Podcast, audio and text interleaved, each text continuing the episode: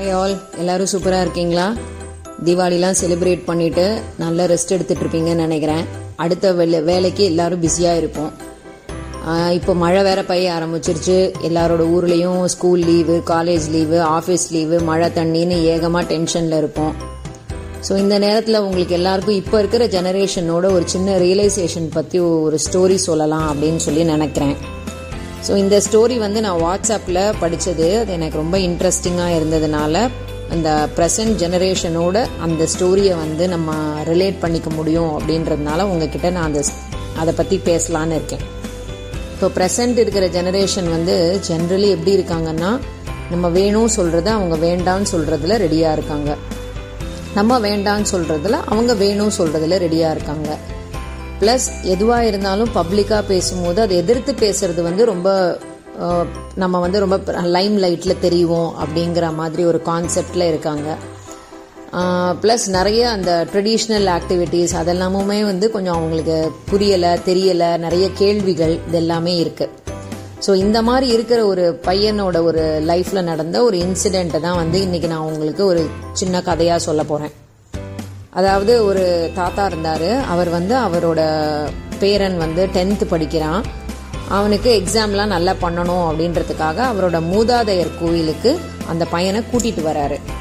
அது வந்து ரொம்ப ரொம்ப கஷ்டமான ஒரு ரூட்டில் இருக்குது அந்த ரோடெல்லாம் மேடும் பள்ளமுமாக இருக்குது அப்போ அந்த தாத்தா கிட்ட அந்த பேரா சொல்றான் ரொம்ப கஷ்டம் தாத்தா. இப்படி ஒரு ரூட் இருந்ததுன்னா இந்த ரூட்டுக்கு நான் வந்திருக்கவே மாட்டேன். இப்படி ஒரு ரூட்ல கோயில் இருக்கு. நீங்க முன்னாடியே சொல்லியிருந்தீங்கன்னா நான் வந்திருக்கவே மாட்டேன் அப்படின்ட்டு ரொம்ப கோவமா தாத்தா கிட்ட பேசுறான்.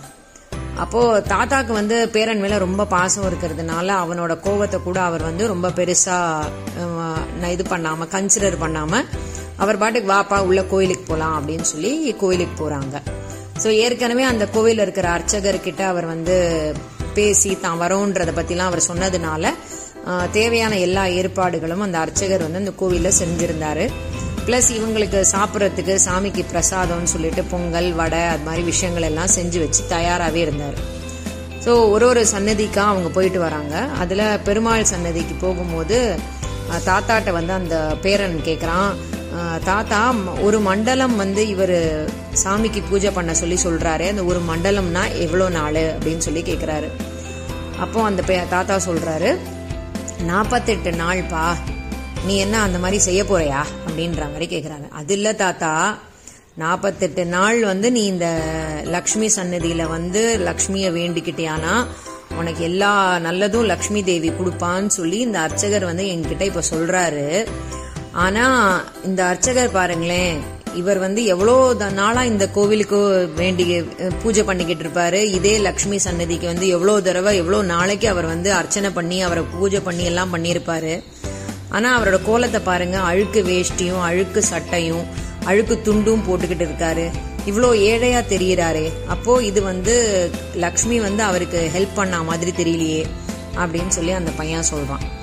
அப்போ அந்த தாத்தா சொல்றாரு சும்மா இருப்பா அவரை எதுவும் கிண்டல் பண்ணாத அப்படின்னு சொல்லி சொல்றாரு. அங்க ஒரு ஒரு சன்னதிக்கா போய் அந்த இதெல்லாம் பண்ணி முடிச்சுட்டு தேங்காய் பழம் பிரசாதம் எல்லாத்தையும் வாங்கிக்கிட்டு இந்த தாத்தா வந்து நாங்கள்லாம் கிளம்புறோம் அப்படின்னு சொல்லி சொல்லி அவர்கிட்ட அந்த பைசாவை கொடுக்குறாங்க. அப்போ அந்த அர்ச்சகர் என்ன சொல்றாரு? எனக்கு நூறுரூபா போறோம் நானூறு எனக்கு வேண்டாம். நான் வந்து நீங்க நூறுரூபா நானூறுரூபா கொடுத்தேன்னா நான் எல்லா வெள்ளிக்கிழமையும் உங்க பேரனோட பேர்ல இந்த கோயில அர்ச்சனை பண்ணிடுறேன் அப்படின்னு சொல்லி அவர் ரொம்ப பொலைட்டா அந்த அர்ச்சகர் வந்து பேசுறாரு. கரெக்டா இதெல்லாம் முடிச்சுட்டு இவங்க எல்லாரும் கார்ல ஏறி உட்காரும் போது அந்த தாத்தா வந்து காரை ஸ்டார்ட் பண்றாரு. அந்த இன்ஜின் வந்து ஸ்டார்ட்டே ஆகவே மாட்டேங்குது. ரொம்ப ட்ரை பண்ணி ட்ரை பண்ணி பார்க்குறாங்க அது நடக்கவே இல்லை. ரொம்ப டிஸ்டர்ப் ஆயிட்டே இருந்துச்சு. அப்போ என்ன பண்ணலாம்? இந்த மாதிரி ஒரு இடத்துல எப்படி நம்ம வந்து இதெல்லாம் சரி பண்ணுறது அப்படிங்கிற மாதிரி யோசனையில இருக்கும் போதே அந்த அர்ச்சகர் வந்து இந்த கோவிலை பூட்டிக்கிட்டு வெளியில இறங்கி வராரு. பார்த்தானா இவர் காரை வந்து ஸ்டார்ட் பண்ண முடியாம கஷ்டப்பட்டுட்டு இருக்கிறத பார்த்து காரில் பிரச்சனையா? கவலைப்படாதீங்கோ இந்த நம்பருக்கு டயல் பண்ணி நான் வந்து ஆளை வர சொல்கிறேன் அப்படின்னு சொல்லிட்டு அவர் வந்து ஒரு ஃபோனில் பேசுகிறாரு பேசிட்டு அந்த பர்டிகுலர் பர்சன் கிட்ட சொல்லி இந்த மாதிரி காரில் ரிப்பேர் ஆம்பா வந்து சரி பண்ணி கொடுப்பா அப்படின்னு சொல்கிறார் அவரும் அவர் சொன்ன ஆள் வந்து ஒரு முப்பேட்டில் வராரு. வந்துட்டு காரை வந்து கடகடான்னு சரி பண்ணி பத்தே நிமிஷத்தில் சரி பண்ணி கொடுத்துட்டு ஒரு காரை ஒரு ரவுண்டு போயிட்டு நல்லா இருக்கு சார் கார் இப்போ நீங்கள் அதை யூஸ் பண்ணலாம் அப்படின்னு சொல்லி சொல்கிறார் அப்போது உடனே அந்த தாத்தா என்ன பண்ணுறாரு ஒரு இரநூறு ரூபாயை கொண்டு அந்த அர்ச்சகர்கிட்ட கொடுத்து அந்த ரிப்பேர் பண்ணவருக்கு கொடுத்துருங்க அப்படின்னு சொல்லி சொல்றாரு. உடனே பணமெல்லாம் வேணாம். அதெல்லாம் பர்ஸில் வச்சிடுங்க. இவன் என்னோட பையன்தான் ஃப்ரான்ஸில் வந்து அவனுக்கு வேலை கிடைச்சிருச்சு அதில் சீஃப் இன்ஜினியராக வேலை பார்த்துட்டு இருக்கான் லீவில் இங்கே வந்திருந்தான். இப்போ வந்து திரும்ப அவன் வந்து அவனோட உரகடம் ஃபேக்ட்ரியில் அவன் வேலைக்கு சேர போகிறான் ஸோ அது வரைக்கும் இங்கே தான் இருக்கான். அதனால் அவன் வந்து பண்ணட்டுமேன்னு சொல்லிட்டு அவனை வந்து நான் சரி பண்ணி கொடுக்க சொன்னேன். அவ்வளோதான் அப்படின்னு சொல்லி சொல்கிறார் ஓ அப்படியா? உங்கள் பையன் வந்து ஃப்ரான்ஸில் ஒர்க் பண்ணிட்டு இப்போ வந்திருக்காரா? இப்போ சென்னையில் வேலை பார்க்க போகிறாரா அப்படின்னு சொல்லி இவனு ஆமாம் சார் அப்படின்னு. "ஆ- அப்படின்னு அப்படி இப்போ உங்களுக்கு ஒரே பையன் தானா? இல்லை இல்லை ஒரு பொண்ணு இருக்கா? அவள் லண்டனில் டாக்டராக வேலை பார்த்துட்டு இருக்கா? அப்படின்னு சொல்லி சொல்கிறார் சொன்ன உடனே அந்த தாத்தா வந்து அந்த பேரனை பார்க்கறாரு. லக்ஷ்மி சன்னதியில் போய் தினமும் தான் வந்து பூஜை பண்ணி ரொம்ப ஸ்ரத்தையாக ஒபீடியண்ட்டாக அவர் செஞ்சதுனால அவரோட குழந்தைகள் வந்து ஒரு நல்ல நிலைமையில இருக்காங்க அப்படிங்கிறது அந்த பையனுக்கு புரிஞ்சுதா இல்லையா அப்படின்றத தெரிஞ்சுக்கிறதுக்காக தான் அந்த தாத்தா வந்து அவரோட பேரனை பார்க்கறாரு அப்போ அந்த அர்ச்சகர் வந்து அந்த பேரன் கிட்டக்க வந்துட்டு நீ வந்து ஸ்கூல்ல என்ன ட்ரெஸ் வேணாலும் போட்டுட்டு போலாமா? அப்படின்னு கேட்குறாரு இல்ல யூனிஃபார்ம் தான் போட்டுட்டு போகணும் அதே மாதிரி தான்ப்பா கோவிலுக்கு நான் வந்து பூஜை பண்ண வரேன்னா எனக்கு வந்து ஒரு வேஷ்டியும் துண்டும் போரும். அதுதான் இங்க இருக்கிற யூனிஃபார்ம் நான் வந்து ஷர்ட்டு பேண்ட்டு எல்லாம் பூ போட்டுக்கிட்டு பூஜையெல்லாம் செய்ய முடியாது.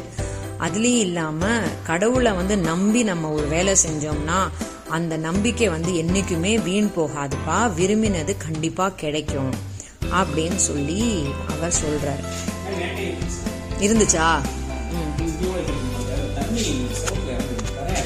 ம். சரி சார். ஸோ அப்படின்னு சொல்லிட்டு அவர் வந்து பேசிட்டு நேராக வந்து அந்த பையன்கிட்ட இதெல்லாம் சொல்லி புரிய வைக்கும் போது அந்த பையனுக்கு வந்து அந்த உண்மையான ஒபீடியன்சி இருந்ததுன்னா என்ன நடக்கும் அப்படின்றத அந்த அர்ச்சகர் மூலமாக அவனுக்கு ரொம்ப நல்லாவே தெரிஞ்சுது. அப்போ அவன் வண்டியில் அவன் தாத்தாவோட போகும்போது அவங்க தாத்தா கிட்ட சொல்கிறான் வாரா வாரம் நம்ம கோயிலுக்கு போகலாம் தாத்தா. நம்ம அடுத்த வாரம் எந்த கோயிலுக்கு போகலான்னு நீங்கள் யோசிச்சு சொல்லுங்க. அந்த மாதிரி அவன் சொல்கிறான் காரை ரிப்பேர் ஆக்கி கௌதமன் அந்த அந்த பேரனோட அந்த தெளிவு அந்த பேரனோட புத்தியை தெளிவுபடுத்தினது கடவுளோட ஒரு வேலை தான் அப்படின்றது அந்த தாத்தாக்கு ரொம்ப நல்லாவே புரிஞ்சுது.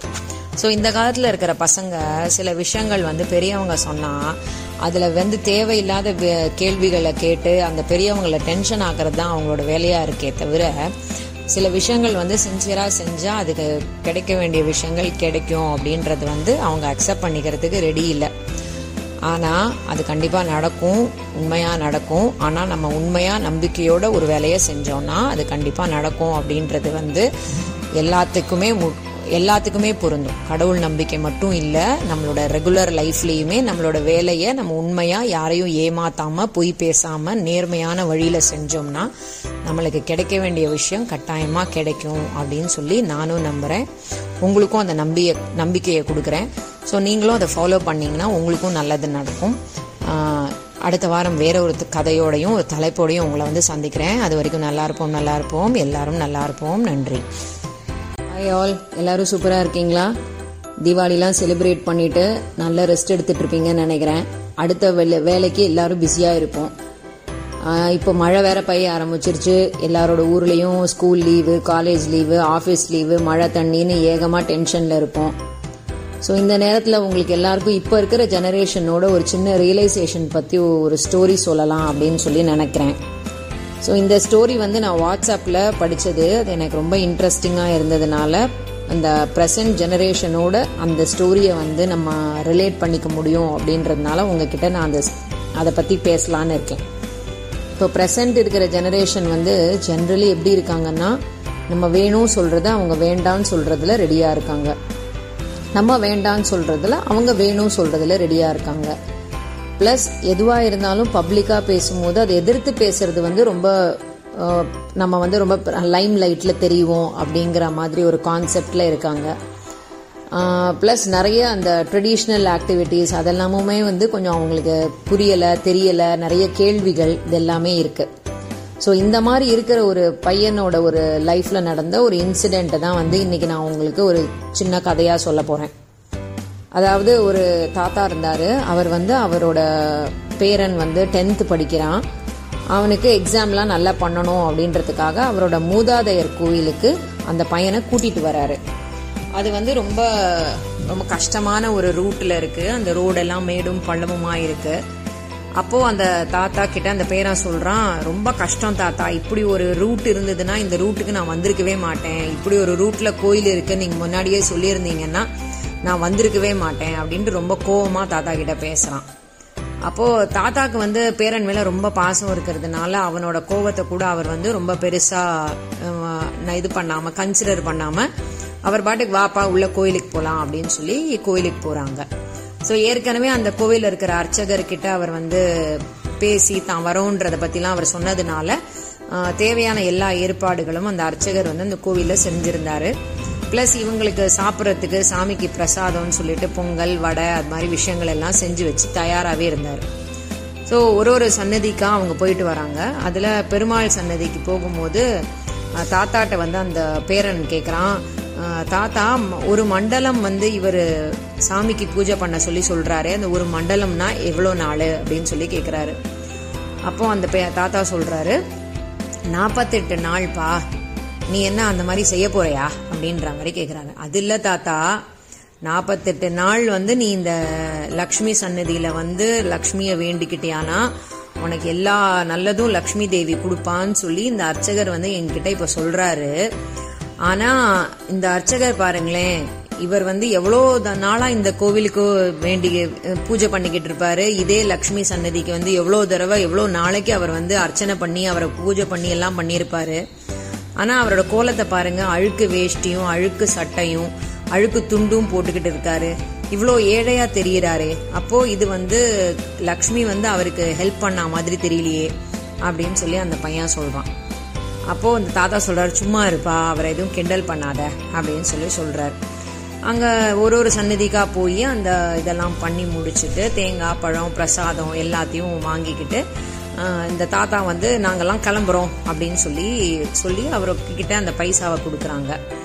அப்போ அந்த அர்ச்சகர் என்ன சொல்றாரு? எனக்கு நூறுரூபா போறோம். நானூறு எனக்கு வேண்டாம். நான் வந்து நீங்க நூறுரூபா நானூறுரூபா கொடுத்தேன்னா நான் எல்லா வெள்ளிக்கிழமையும் உங்க பேரனோட பேர்ல இந்த கோயில அர்ச்சனை பண்ணிடுறேன் அப்படின்னு சொல்லி அவர் ரொம்ப பொலைட்டா அந்த அர்ச்சகர் வந்து பேசுறாரு. கரெக்டா இதெல்லாம் முடிச்சுட்டு இவங்க எல்லாரும் கார்ல ஏறி உட்காரும் போது அந்த தாத்தா வந்து காரை ஸ்டார்ட் பண்றாரு. அந்த இன்ஜின் வந்து ஸ்டார்ட்டே ஆகவே மாட்டேங்குது. ரொம்ப ட்ரை பண்ணி ட்ரை பண்ணி பார்க்குறாங்க அது நடக்கவே இல்லை. ரொம்ப டிஸ்டர்ப் ஆயிட்டே இருந்துச்சு. அப்போ என்ன பண்ணலாம்? இந்த மாதிரி ஒரு இடத்துல எப்படி நம்ம வந்து இதெல்லாம் சரி பண்ணுறது அப்படிங்கிற மாதிரி யோசனையில இருக்கும் போதே அந்த அர்ச்சகர் வந்து இந்த கோவிலை பூட்டிக்கிட்டு வெளியில இறங்கி வராரு. பார்த்தானா இவர் காரை வந்து ஸ்டார்ட் பண்ண முடியாம கஷ்டப்பட்டுட்டு இருக்கிறத பார்த்து கார்ல பிரச்சனையா?